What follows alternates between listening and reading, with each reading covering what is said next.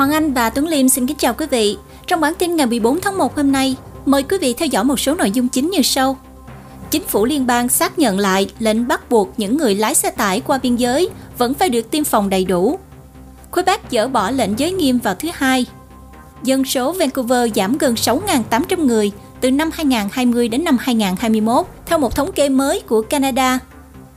Bộ Y tế Canada đang trong giai đoạn cuối cùng xem xét thuốc COVID-19 kháng virus của Pfizer. Tỉnh New Brunswick chuyển sang cấp độ 3 khóa cửa hiệu lực từ tối thứ Sáu. Gia hạn chương trình tài trợ doanh nghiệp nhỏ, số tiền tăng lên. Bác sĩ hàng đầu của Ontario thừa nhận ông không thể bảo đảm rằng các doanh nghiệp sẽ mở cửa trở lại vào ngày 26 tháng 1. Quân đội Canada ở Ukraine tiếp tục với nhiệm vụ huấn luyện trong bối cảnh căng thẳng vì Nga. Chủ đầu tư chiếm 19% người mua nhà theo Ngân hàng Canada. Trên thế giới, Đan Mạch sẽ cung cấp mũi tiêm vaccine COVID-19 thứ tư cho các nhóm đặc biệt. Khẩu trang vải sẽ không chống lại Omicron. Anh quốc chấn động Hoàng gia tước quân hàm của hoàng tử Andrew do hậu quả từ các cáo buộc lạm dụng tình dục. Ngân hàng Thế giới cho biết kinh tế Việt Nam sẽ tăng tốt trong năm 2022. Hoàng Anh và Tuấn Liêm xin kính chào và cảm ơn quý vị và các bạn đến đây theo dõi bản tin Canada và Thế giới nổi bật hàng ngày của kênh Culture Channel. Và sau đây mời quý vị theo dõi bản tin chi tiết, mở đầu với bản tin trong nước cùng với Tuấn Liêm và Hoàng Anh.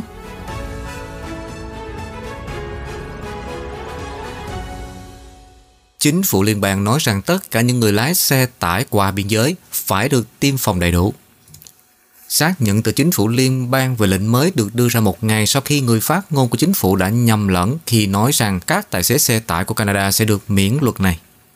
Chính phủ liên bang hôm thứ Năm đã xác nhận rằng tất cả những người lái xe tải qua biên giới phải được tiêm phòng đầy đủ kể từ ngày thứ Bảy, bất kể họ là công dân Canada hay là công dân nước ngoài.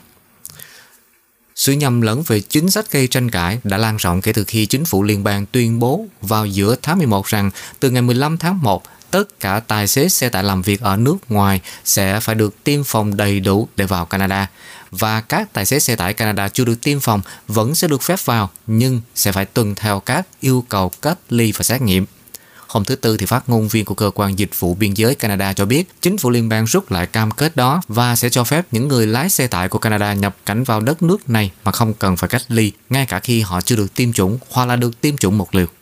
Hôm nay, chính phủ liên bang đã bác bỏ tuyên bố đó và nói rằng tuyên bố hôm thứ Tư đã được cung cấp do nhầm lẫn và các quy tắc đã được tuyên bố vào tháng 11 sẽ vẫn có hiệu lực. Quebec dỡ bỏ lệnh giới nghiêm vào thứ hai. Lệnh giới nghiêm 10 giờ tối của Quebec sẽ không còn có hiệu lực kể từ ngày thứ hai, ngày 17 tháng 1, khi các quan chức dự đoán tình trạng Omicron của tỉnh sắp đạt đến đỉnh điểm. Thủ hiến Quebec cũng cho biết ông hy vọng rằng các nhà hàng và các địa điểm khác sẽ có thể mở cửa trong những tuần tới. Quebec đã thông báo một số biện pháp sẽ được dỡ bỏ, chẳng hạn như các cửa hàng không thiết yếu mà phải đóng cửa vào những ngày Chủ nhật trong hai tuần qua sẽ được mở cửa trở lại vào ngày Chủ nhật, bắt đầu từ ngày 23 tháng 1. Tuy nhiên, nhiều cửa hàng sẽ được yêu cầu thực thi chứng nhận vaccine. Các doanh nghiệp có diện tích hơn 1.500 m2 sẽ phải tuân theo quy định chứng nhận vaccine kể từ ngày 24 tháng 1. Biện pháp mới sẽ không áp dụng cho các hiệu thuốc và cửa hàng tạp hóa, các cửa hàng thiết yếu. Ông Legault cho biết khoảng 10 ngày trước thì số ca lây nhiễm đã tăng theo cấp số nhân. Chúng ta thiết lập các biện pháp đặc biệt và 10 ngày sau thì chúng ta đã kiểm soát tốt hơn các ca nhiễm trùng và sự gia tăng đã ổn định. Theo bản cập nhật Y tế công cộng hôm thứ Năm, những người bị nhiễm COVID-19 có nguy cơ phải nhập viện cao hơn 6,9 lần nếu họ không được tiêm chủng. Ông Lago thừa nhận rằng việc triển khai tiêm chủng lần thứ ba của Omicron cho phép tất cả người lớn được tiêm chủng cùng lúc thay vì một nhóm tuổi tại một thời điểm dẫn tới kết quả tốt hơn tại Quebec, khi tỉnh hiện đang tụt hậu về tỷ lệ tiêm chủng tăng cường. Thủ hiến François Legault cũng đã thông báo các trường học sẽ mở cửa trở lại. Học trực tiếp vào ngày thứ hai với tất cả học sinh đeo khẩu trang ở bên trong trường. Học sinh và các nhà giáo dục có kết quả dương tính hoặc là tiếp xúc gần với người mắc bệnh COVID-19 sẽ được yêu cầu cách ly trong 5 ngày. Cũng trong ngày hôm nay, Quebec đặt hơn 70 triệu bộ xét nghiệm nhanh và cho phép những ai 25 tuổi trở lên được tiêm mũi tăng cường. Bộ Y tế của tỉnh Quebec cho biết họ đã đạt được thỏa thuận với Medsop Medical có trụ sở tại địa phương để sản xuất hơn 70 triệu xét nghiệm nhanh trong những tháng tới. Theo các quan chức y theo các quan chức y tế thì lô hàng 10 triệu bộ xét nghiệm sẽ tới vào cuối tháng Giêng. Và sau đó sẽ có thêm 20 triệu được giao vào cả tháng 2 và tháng 3, cũng như tối thiểu là 15 triệu vào tháng 4 và 5 triệu vào tháng 5. Bộ Y tế lưu ý các bộ xét nghiệm đầu tiên sẽ được sản xuất ở Trung Quốc và sau đó sản xuất dần dần ở Quebec bắt đầu từ tháng 2 từ nhà máy ở Montreal. Chính phủ đã khuyến khích những người không thuộc nhóm ưu tiên hãy làm xét nghiệm nhanh thay vì xét nghiệm PCR nếu họ xuất hiện các triệu chứng của COVID-19. Ngoài ra, người dân Quebec từ 25 tuổi trở lên hiện có thể đăng ký liều thứ 3 của vaccine COVID-19. Những người từ 18 tuổi trở lên có thể đăng ký liều tăng cường của họ bắt đầu từ ngày thứ Sáu. Để đặt lịch hẹn thì hãy truy cập vào trang web Click Santi. Các quan chức y tế của tỉnh đã khuyến cáo rằng bất kỳ ai có thể tiêm bổ sung thì hãy làm như vậy càng sớm càng tốt, ngay cả khi họ đã có kết quả xét nghiệm dương tính với COVID-19 trong quá khứ. Bộ Giáo dục của tỉnh Quebec cho biết, các phụ huynh có thể tình nguyện giám sát các lớp học ở tỉnh Quebec nếu quá nhiều giáo viên bị ốm vì COVID-19.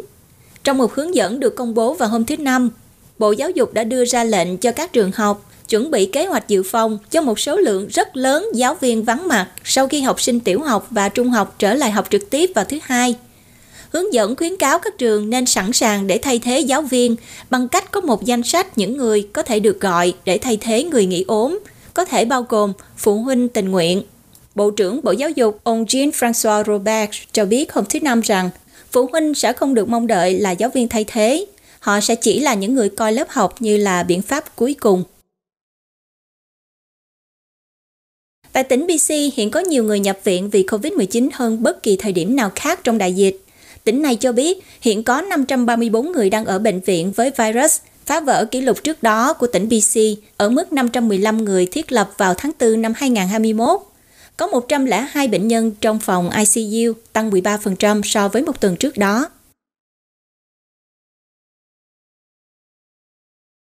Nhiều quốc gia có cảm nhận chung rằng dân số đô thị đã giảm trong đại dịch và những con số mới từ cơ quan thống kê Canada cho thấy quy mô của điều này ở thành phố Vancouver.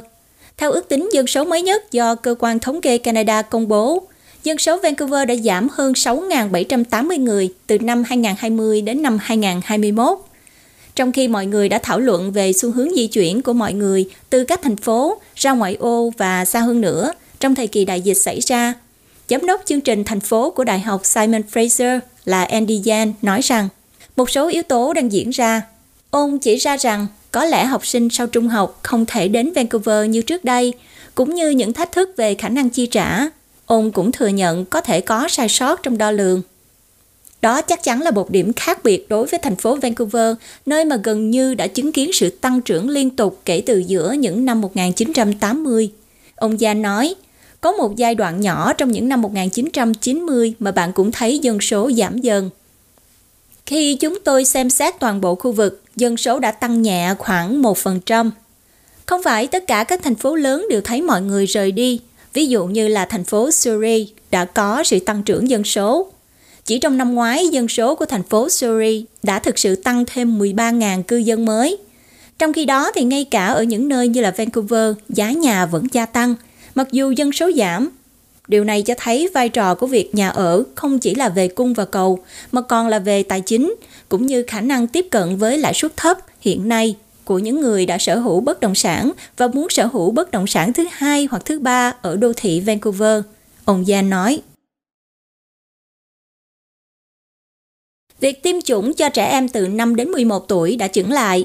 Tiến sĩ Catherine Smart, Chủ tịch Hiệp hội Y khoa Canada cho biết, Chúng tôi đã gặp khó khăn trong việc giao tiếp với các bậc cha mẹ của trẻ em trong độ tuổi này.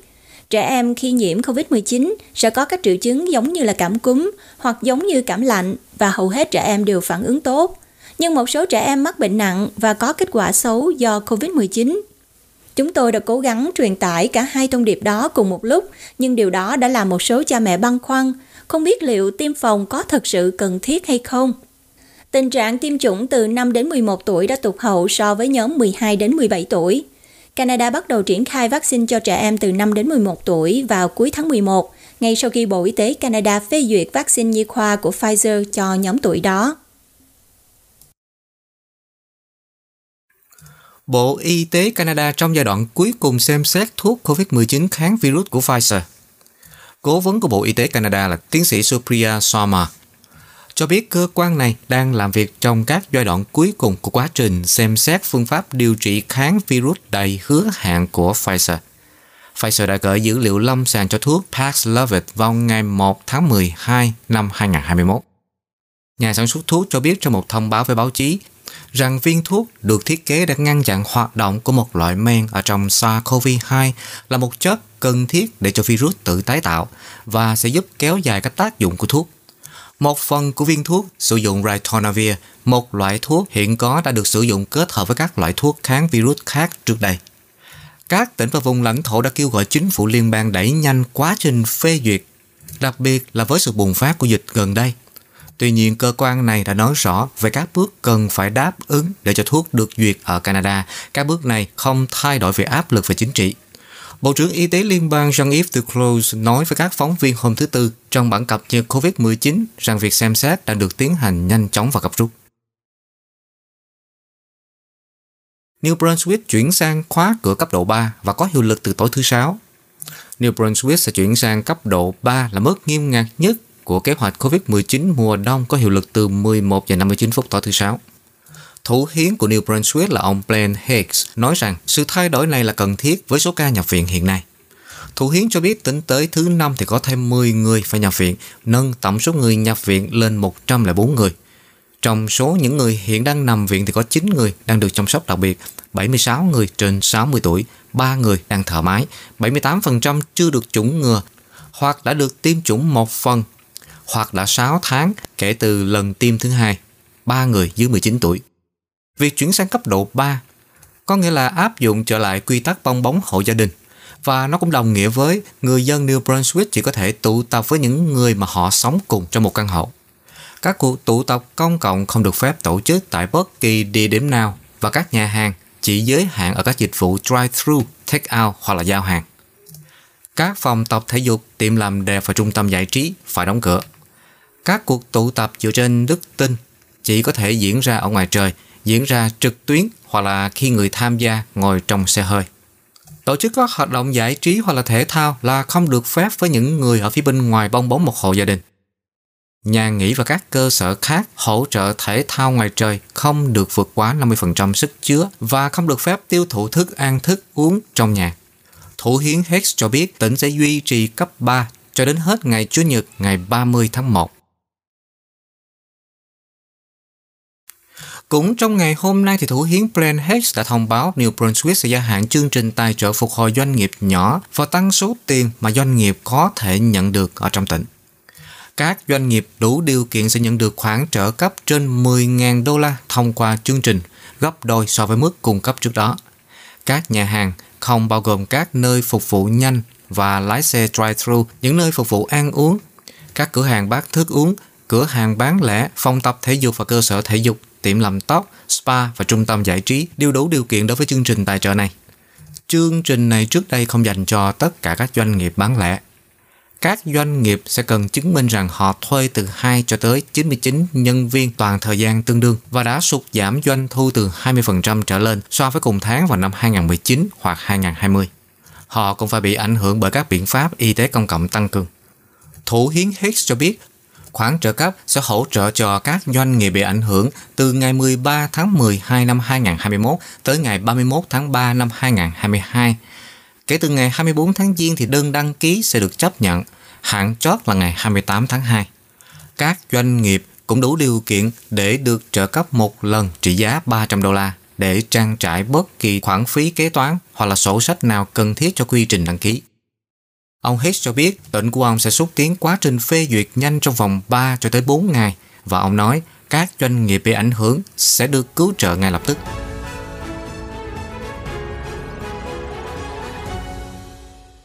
Bác sĩ hàng đầu của Ontario thừa nhận rằng, ông không thể bảo đảm rằng các doanh nghiệp có thể mở cửa trở lại vào ngày 26 tháng 1 vẫn chưa rõ liệu các doanh nghiệp bị chính phủ Ontario yêu cầu đóng cửa vào tuần trước có thể mở cửa trở lại vào ngày 26 tháng 1 hay không.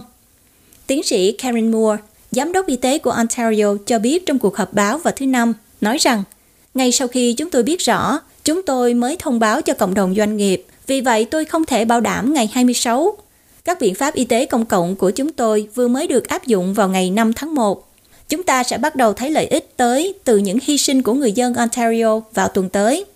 Bình luận của ông Moore được đưa ra sau khi Phòng Thương mại Ontario kêu gọi tỉnh bang cung cấp sự rõ ràng về những chỉ số sức khỏe cộng đồng được sử dụng để định hướng các quyết định của chính phủ trong việc áp đặt và dỡ bỏ các hạn chế.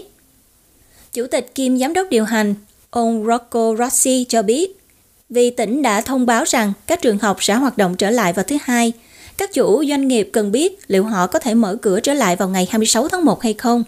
Các chủ lao động, công nhân và gia đình cần phải biết điều này để có thể lập kế hoạch phù hợp, ông Rossi nói.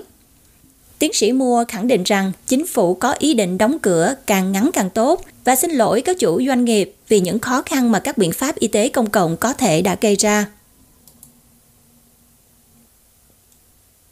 Và sau đây là cập nhật nhanh về tình trạng COVID-19 trên khắp Canada.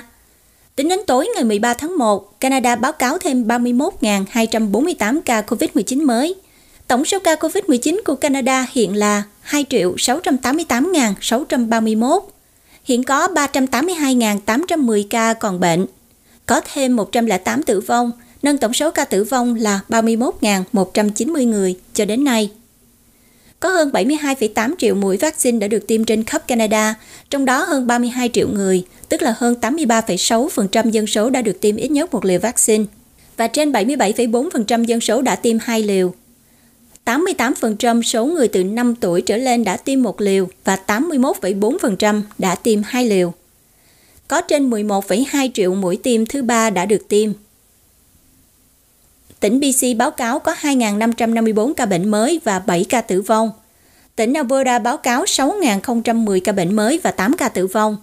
Tỉnh Ontario báo cáo 9.909 ca bệnh mới và 35 ca tử vong tỉnh Quebec ghi nhận 7.793 ca nhiễm mới, cũng như 45 trường hợp tử vong. Tỉnh Saskatchewan công bố 945 ca mắc mới, và Manitoba có 1.228 ca bệnh mới và 9 ca tử vong. Nova Scotia ghi nhận 542 ca nhiễm mới. New Brunswick có 304 ca nhiễm mới và 4 ca tử vong. PEI có 209 ca bệnh mới. Hiện tỉnh ghi nhận có 1.964 ca đang còn bệnh. Newfoundland có 668 ca bệnh mới. Vùng lãnh thổ Yukon có 56 ca bệnh mới và Nunavut có 12 ca bệnh mới.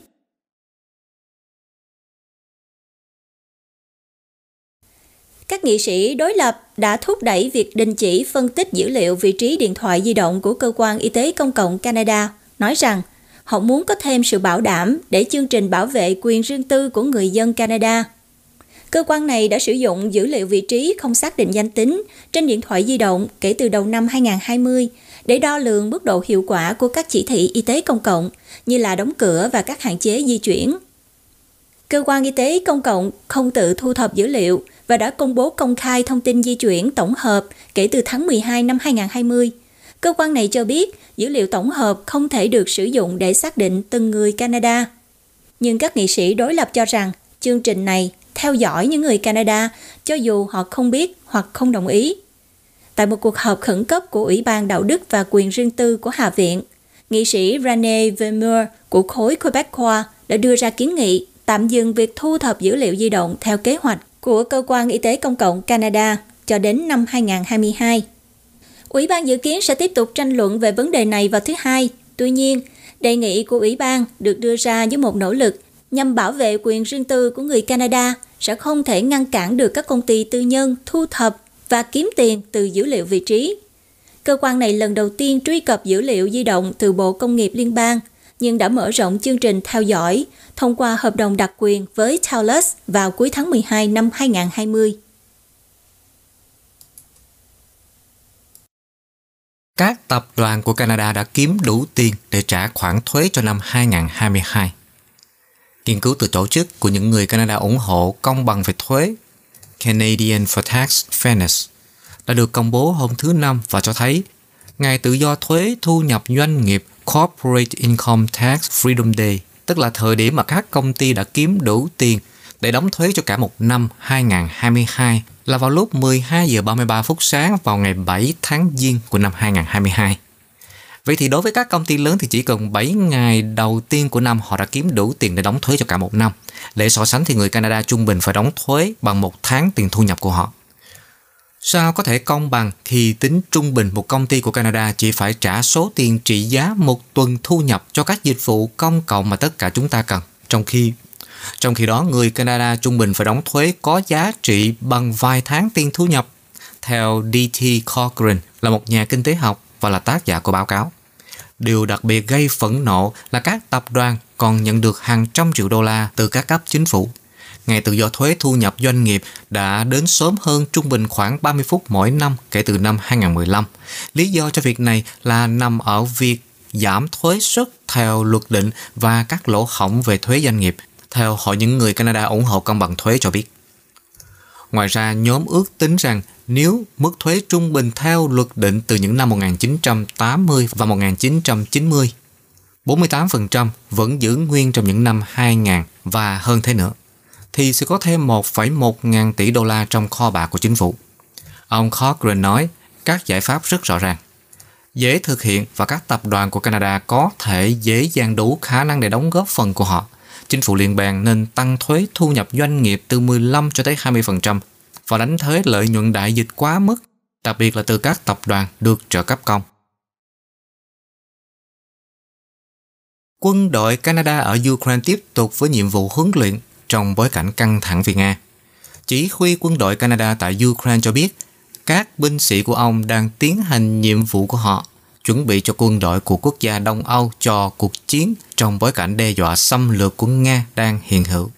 Trong một cuộc phỏng vấn độc quyền, Trung tá Luke Frederick Gilbert cho biết ông và những người khác đang theo dõi chặt chẽ khi các nhà ngoại giao đang cố gắng ngăn chặn một cuộc chiến tranh có thể xảy ra sau khi Nga triển khai 100.000 quân tới biên giới với Ukraine.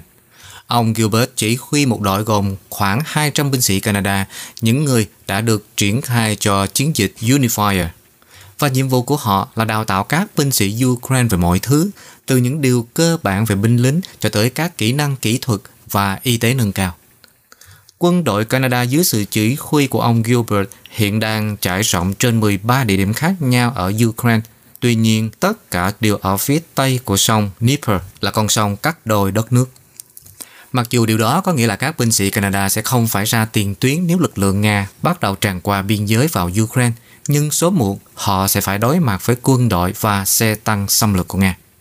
Mối đe dọa đó trở nên ngay càng thật sau khi các cuộc đàm phán riêng lẻ giữa Nga và Mỹ, NATO và Ukraine trong tuần này không dẫn tới việc làm giảm cuộc leo thang khủng hoảng hiện nay. Một trong các yêu cầu của Nga là NATO và các đồng minh phương Tây khác phải rút khỏi Ukraine và các nước Đông Âu khác mà đã tham gia liên minh quân sự sau khi Liên Xô tan rã. Một nghiên cứu mới của Ngân hàng Canada được công bố hôm thứ Năm cho thấy các nhà đầu tư investors chiếm gần 20% số lượng mua nhà kể từ năm 2014, một con số đã nhanh chóng vượt xa những người mua khác trong đại dịch COVID-19. Báo cáo có tiêu đề nhu cầu nhà ở tại Canada, một cách tiếp cận mới để phân loại người mua nhà có thế chấp mortgage, cho thấy tỷ lệ các nhà đầu tư mua nhà ở đã tăng mạnh trong năm 2017 khi giá nhà ở các thành phố như là Vancouver tăng chóng mặt và thậm chí còn tăng với tốc độ lớn hơn vào năm 2021. Bất chấp sự can thiệp của chính phủ, giá nhà đã đạt mức cao mới mọi thời đại tại nhiều thị trường trên toàn quốc đưa cuộc thảo luận về khả năng chi trả nhà ở và sự ổn định tài chính trở lại hàng đầu. Nghiên cứu của Ngân hàng Canada cũng nằm trong số các báo cáo chính thức đầu tiên được hỗ trợ bởi các nhà hoạch định chính sách, chứng minh vai trò quan trọng của các nhà đầu tư đối với thị trường nhà ở của Canada. Các nghiên cứu trước đây về các nhà đầu tư nhà ở nhìn chung cho thấy quy mô nhỏ hơn nhiều. Một nghiên cứu từ chính phủ tỉnh bang BC vào năm 2016 cho thấy các nhà đầu tư nước ngoài chiếm khoảng 10% doanh số bán nhà ở Vancouver, khi giá nhà tăng nhanh hơn thu nhập khả dụng. Những người mua nhà lần đầu đã bị ảnh hưởng nặng nề. Báo cáo của Ngân hàng Trung ương Canada cho thấy tỷ lệ người mua nhà lần đầu tiên đã giảm đáng kể từ năm 2015 xuống mức thấp mới được thiết lập vào năm ngoái. Dữ liệu này cũng cho thấy các chủ nhà đầu tư đã chứng kiến mức tăng lớn nhất về tỷ lệ mua nhà của họ trong đại dịch COVID-19. Báo cáo này cũng thừa nhận rằng Mặc dù các nhà đầu tư có thể là nguồn gây bất ổn đáng kể trên thị trường, nhưng họ cũng là một nhân tố quan trọng trong việc bổ sung nguồn cung nhà cho thuê.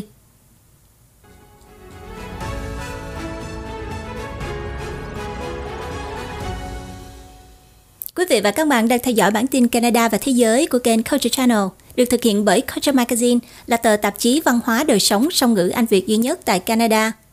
Kính thưa quý vị, kênh Culture Channel của chúng tôi có video tin tức được cập nhật hai lần trong ngày và cũng có các video về các chủ đề khác. Kính mời quý vị đón theo dõi. Để ủng hộ cho chương trình này, rất mong quý vị nhấn nút like và chia sẻ video. Xin chân thành cảm ơn quý vị. Tiếp theo trong bản tin, mời quý vị theo dõi một số tin tức thế giới đáng chú ý như sau. Đan Mạch sẽ cung cấp mũi tiêm vaccine COVID-19 thứ tư cho các nhóm đặc biệt. Khẩu trang vải sẽ không chống lại Omicron. Anh quốc chấn động, hoàng gia tước bỏ danh hiệu của hoàng tử Andrew do hậu quả từ các cáo buộc lạm dụng tình dục. Một nghiên cứu phát hiện khẩu trang làm cho mọi người trông hấp dẫn hơn. Công ty thanh toán của Jack Dorsey, Block, đang xây dựng một hệ thống cho những người khai thác Bitcoin. Ngân hàng Thế giới cho biết kinh tế Việt Nam sẽ tăng tốt trong năm 2022 và một số cập nhật tình hình COVID-19 trên thế giới. Mời quý vị tiếp tục theo dõi cùng với Tuấn Liêm và Hoàng Anh. Cập nhật tình hình dịch COVID-19 trên thế giới Hôm thứ Năm, Đức đã báo cáo có hơn 81.000 ca nhiễm COVID-19 là một con số kỷ lục trong một ngày khi người quản lý cuộc khủng hoảng coronavirus của chính phủ đã cảnh báo về những tắc nghẽn có thể xảy ra trong quá trình thử nghiệm. Kỷ lục hàng ngày trước đó vào ngày thứ Tư là 80.430 ca mới. Số người chết hôm thứ Năm đã tăng 316 người, lên 115.051 người. Ủy ban vaccine của Đức khuyến cáo rằng tất cả trẻ em trong độ tuổi từ 12 cho tới 17 tuổi được tiêm một mũi tăng cường COVID-19. Thành phố cảng phía Bắc Thiên Tân của Trung Quốc đã báo cáo sự gia tăng các ca nhiễm COVID-19 vào ngày thứ Năm khi nước này tăng cường nỗ lực để kiềm chế sự bùng phát của biến thể Omicron. Omicron đã mang đến những thách thức mới cho chiến lược của Trung Quốc nhằm nhanh chóng dập dịch bùng phát.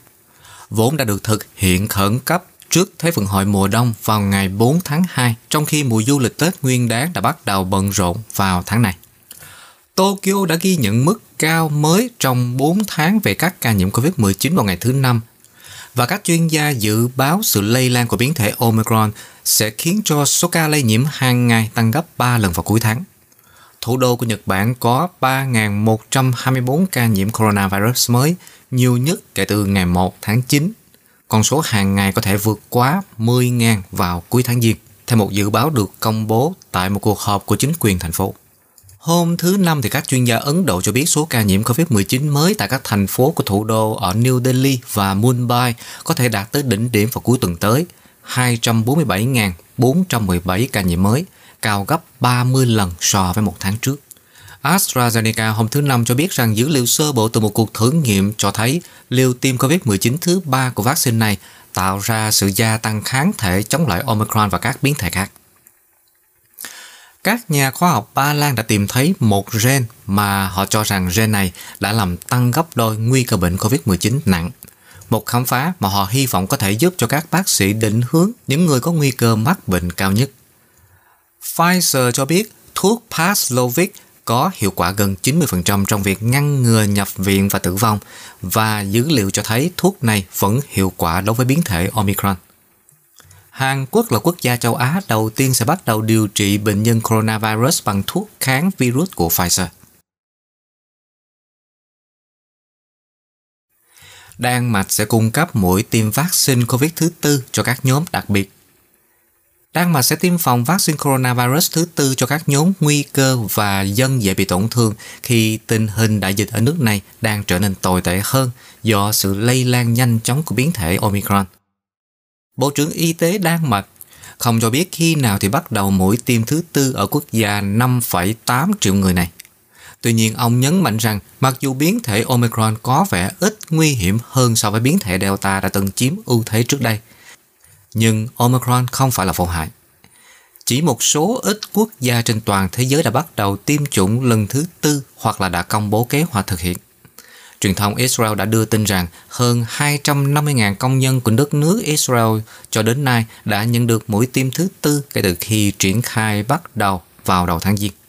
người Israel từ 60 tuổi trở lên, nhân viên y tế và những người có hệ thống miễn dịch suy yếu đều đủ điều kiện để tham gia đợt tiêm thứ tư này. Khẩu trang vải sẽ không chống lại Omicron. Các chuyên gia sức khỏe cộng đồng cảnh báo rằng một số khẩu trang có thể không cung cấp đủ khả năng bảo vệ chống lại biến thể Omicron. Nhiều loại khẩu trang đã ra đời kể từ khi đại dịch bắt đầu cách đây gần 2 năm, từ khẩu trang bằng vải, làm bằng bông cho tới khẩu trang y tế màu xanh nhạt và khẩu trang N95. Trung tâm Kiểm soát và Phòng ngừa Dịch bệnh CDC khuyên bạn nên đeo khẩu trang có từ hai lớp trở lên bằng vải thoáng khí, có thể giặt để che hoàn toàn mũi và miệng của một người. Chúng ta đã phát hiện được đây là một trong những cách hiệu quả nhất để làm giảm sự lây truyền và tử vong bởi COVID-19. Tuy nhiên, các chuyên gia cho biết không phải tất cả các loại khẩu trang đều được tạo ra như nhau và điều đó vô cùng quan trọng, đặc biệt là vào thời điểm hiện nay với sự xuất hiện của biến thể Omicron. Theo ước tính thì biến thể Omicron có khả năng lan truyền cao hơn khoảng 36% so với biến thể Delta. Điều đó đã trở nên rõ ràng với sự gia tăng nhanh chóng của các trường hợp COVID-19 ở khắp nước Mỹ, với Đại học Y khoa John Hopkins tiết lộ hơn một triệu ca COVID-19 mới đã được báo cáo ở Hoa Kỳ vào đầu tháng này. Lindsay Ma, một nhà nghiên cứu tại Virginia Tech, mô tả khẩu trang bằng vải hơi ổn, nhưng với Omicron thì chỉ ổn thôi là chưa đủ. Cô trích dẫn một nghiên cứu do Đại học Hồng Kông thực hiện cho thấy biến thể Omicron lây nhiễm và nhân lên ở bên trong mô của đường hô hấp nhanh hơn 70 lần so với biến thể Delta. Một nghiên cứu được thực hiện vào năm ngoái bởi các nhà nghiên cứu tại trường đại học Duke đã phân tích hiệu quả của các loại khẩu trang khác nhau như thế nào. Họ phát hiện ra rằng một chiếc khẩu trang N95 vừa vặn có khả năng truyền giọt dưới 0,1%, trong khi một chiếc áo khoác có cổ có khả năng truyền giọt 110%. Tính ưu việt của khẩu trang N95 ai cũng biết, nhưng phòng khám Cleveland đã chỉ ra mặt nạ phòng độc N95 lọc ra khoảng 95% các hạt trong không khí khi chúng vừa khích với khuôn mặt.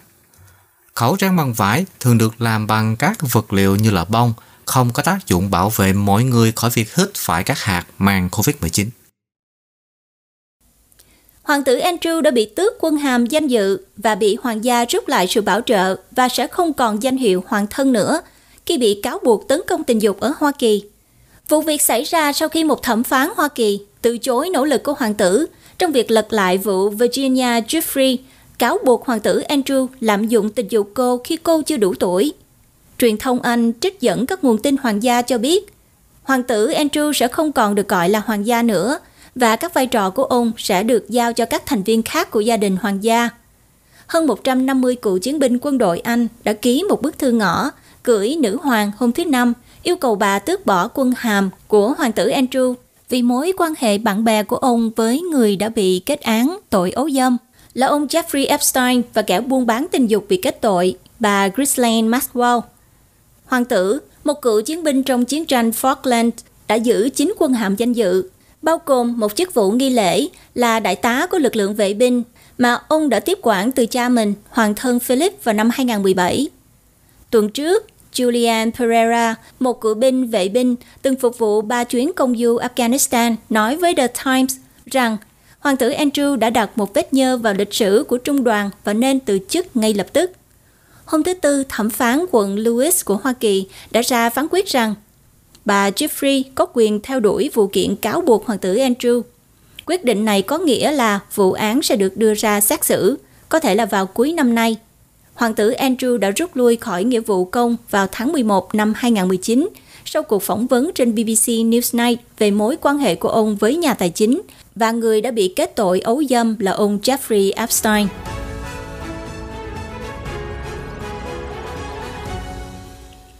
Thưa quý vị, có lẽ phát hiện sau đây sẽ làm bạn tăng động lực để đeo khẩu trang chăng? Một nghiên cứu phát hiện khẩu trang làm cho mọi người trông hấp dẫn hơn. Các nhà nghiên cứu tại Đại học Cardiff đã vô cùng ngạc nhiên khi phát hiện ra rằng cả nam giới và phụ nữ đều được đánh giá là trông đẹp hơn với chiếc khăn che mặt che khuất nửa dưới khuôn mặt. Họ cũng phát hiện ra rằng khuôn mặt được che phủ bằng khẩu trang phẫu thuật loại dùng một lần có thể được coi là hấp dẫn nhất. Tiến sĩ Michael Lewis, một độc giả từ trường tâm lý học của Đại học Cardiff và là một chuyên gia về khuôn mặt, cho biết nghiên cứu được thực hiện trước đại dịch đã phát hiện ra rằng khẩu trang y tế làm giảm sức hấp dẫn vì chúng có liên quan đến bệnh tật. Ông nói, chúng tôi muốn kiểm tra xem liệu điều này đã thay đổi hay chưa kể từ khi việc che mặt trở nên phổ biến và tìm hiểu xem loại khẩu trang này có tác dụng gì không. Nghiên cứu của chúng tôi cho thấy khuôn mặt được coi là hấp dẫn nhất khi được che bởi khẩu trang y tế. Điều này có thể là do chúng ta đã quen với việc nhân viên y tế đeo khẩu trang màu xanh lam và bây giờ chúng ta liên kết những người này với những người làm nghề chăm sóc hoặc y tế. Vào thời điểm mà chúng ta cảm thấy dễ bị tổn thương, chúng ta có thể thấy việc đeo khẩu trang y tế sẽ yên tâm hơn và vì vậy cảm thấy tích cực hơn đối với người đeo. Những người tham gia cho biết, những người đeo khẩu trang vải hấp dẫn hơn đáng kể so với những người không đeo khẩu trang. Nhưng khẩu trang phẫu thuật vốn chỉ là loại bình thường, dùng một lần khiến người đeo trông đẹp hơn hẳn. Tiến sĩ Lewis cho biết, các kết quả đi ngược lại với nghiên cứu trước đại dịch khi người ta cho rằng khẩu trang khiến mọi người nghĩ về bệnh tật và nên tránh người đó. Tiến sĩ Lewis cũng cho biết, cũng có thể những chiếc khẩu trang khiến mọi người trở nên hấp dẫn hơn vì chúng hướng sự chú ý vào đôi mắt. Ông cho biết các nghiên cứu khác đã phát hiện ra rằng việc che nửa bên trái hoặc bên phải của khuôn mặt cũng khiến mọi người trông hấp dẫn hơn. Một phần là do não bộ lấp đầy những khoảng trống còn thiếu và phóng đại tác động tổng thể. Kết quả của nghiên cứu đầu tiên đã được công bố trên tạp chí nghiên cứu nhận thức The Journal Cognitive Research Principles and Implications. Một nghiên cứu thứ hai đã được thực hiện, trong đó một nhóm đàn ông nhìn phụ nữ đeo khẩu trang. Nghiên cứu vẫn chưa được công bố, nhưng tiến sĩ Lewis cho biết kết quả nói chung là giống nhau. Bạn nghĩ sao về nghiên cứu mới này? Hãy viết phản hồi cho chúng tôi biết nha.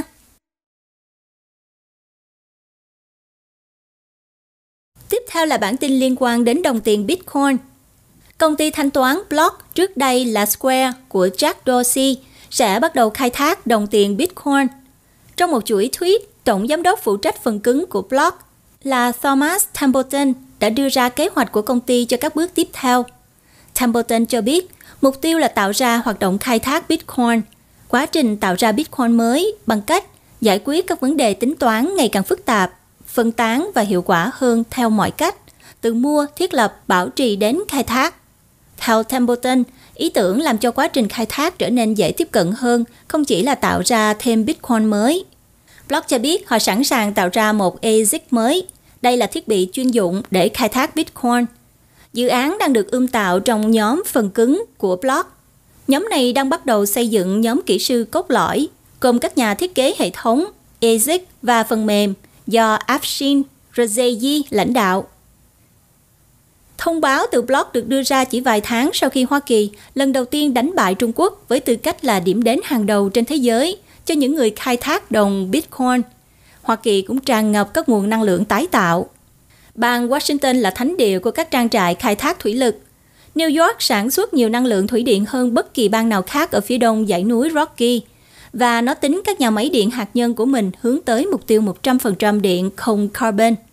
Trong khi đó thì thị phần năng lượng tái tạo của Texas đang tăng lên theo thời gian, với 20% điện năng đến từ gió vào năm 2019.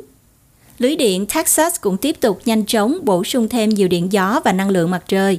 Và quan trọng là các nhà lãnh đạo chính trị của bang Texas là những người ủng hộ tiền điện tử.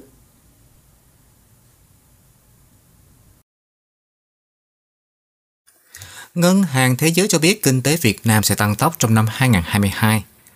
Thị trường chứng khoán Việt Nam thu hút nhiều nhà đầu tư mới từ đại dịch. Ngân hàng Thế giới ra ngày 13 tháng 1 mô tả Với gia định đại dịch COVID-19 sẽ được kiểm soát trong và ngoài nước, thì khu vực dịch vụ của Việt Nam sẽ dần phục hồi khi người tiêu dùng và nhà đầu tư lấy lại niềm tin. Lĩnh vực công nghiệp chế biến, chế tạo được hưởng lợi nhờ nhu cầu ổn định từ Hoa Kỳ Liên minh châu Âu và Trung Quốc. Thâm hụt ngân sách và nợ công được kỳ vọng sẽ vẫn bền vững. Với tỷ lệ nợ trên GDP dự kiến là 58,8%, thấp hơn nhiều so với mức trần theo quy định. Đó là các lời trong thông cáo viết trong báo cáo cập nhật tình hình kinh tế Việt Nam bán thường niên của Ngân hàng Thế giới. Kinh tế Việt Nam sẽ tăng tốc trong năm 2022 với tăng trưởng GDP dự báo tăng lên 5,5% so với 2,6% trong năm 2021. Tuy nhiên, World Bank Việt Nam lưu ý rằng bối cảnh triển vọng kinh tế này vẫn chứa ẩn nhiều rủi ro và đặc biệt là diễn biến chưa rõ ràng của đại dịch.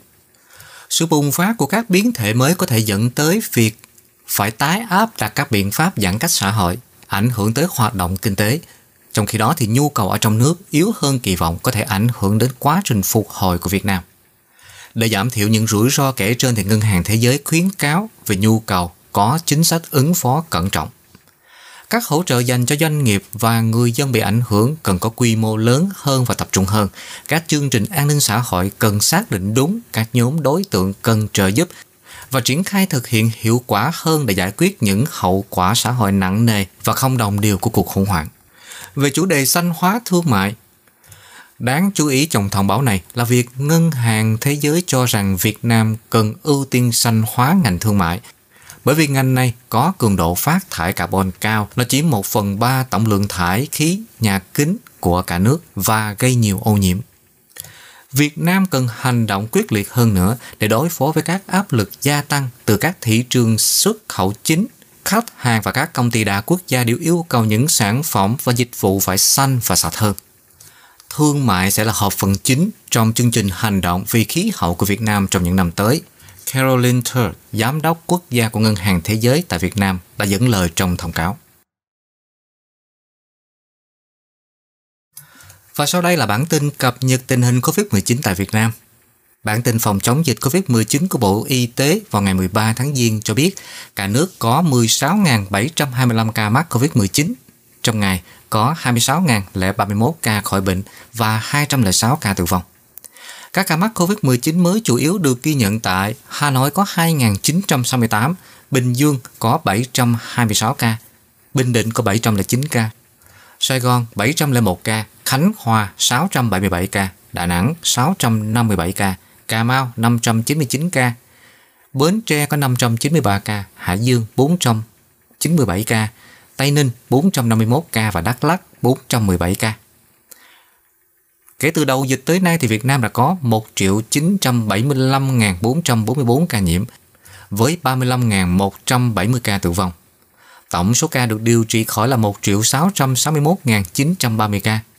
Số bệnh nhân nặng đang điều trị là 6.006 ca. Về tình hình tiêm chủng, trong ngày 12 tháng Giêng đã có 927.829 liều vaccine phòng COVID-19 được tiêm như vậy thì tổng số liều vaccine đã được tiêm là 164 triệu 482.313 liều. Trong đó, tiêm mũi 1 là 78,4 triệu liều, tiêm mũi 2 là 71,7 triệu liều và mũi 3 là 14,3 triệu liều. Đến nay thì Việt Nam đã ghi nhận có 50 ca mắc biến thể Omicron.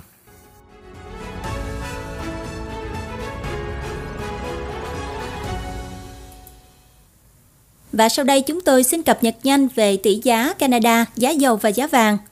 Vào cuối ngày giao dịch, một Canada bằng 0,8010 đô la Mỹ và bằng 0,6988 đồng euro. Trong khi đó, một Canada bằng 18.223 đồng Việt Nam, một đô la Mỹ thì bằng 22.830 đồng Việt Nam. Giá dầu thô WTI là 81,86 đô la Mỹ một thùng, giá dầu thô Brent là 84,27 đô la Mỹ một thùng Giá vàng là 1.826,44 đô la Mỹ một ounce. Rất cảm ơn quý vị và các bạn đã dành thời gian theo dõi bản tin Canada và Thế giới của kênh Culture Channel. Kính mời quý vị đăng ký kênh và bật nút chuông thông báo để đón xem những video tiếp theo. Chúng tôi xin kính chúc quý vị luôn mạnh khỏe, luôn bình an. Hoàng Anh, Tuấn Liêm chân thành cảm ơn và kính chào tạm biệt. Xin hẹn gặp lại quý vị trong bản tin tiếp theo. Một biến thể của dịch bệnh coronavirus có khả năng lan truyền nhanh đến kinh ngạc đang xuất hiện tại tỉnh Ontario. Chúng ta cần nâng cao ý thức phòng chống nạn dịch. Hãy đi tiêm ngừa và lập tức tiêm mũi tăng cường.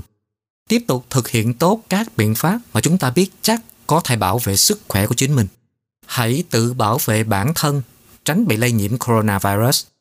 Quý vị có thể đến trang mạng ontario.ca gạch chéo COVID-19 để tìm hiểu thêm thông tin mới. Một lời nhắn của chính phủ tỉnh Ontario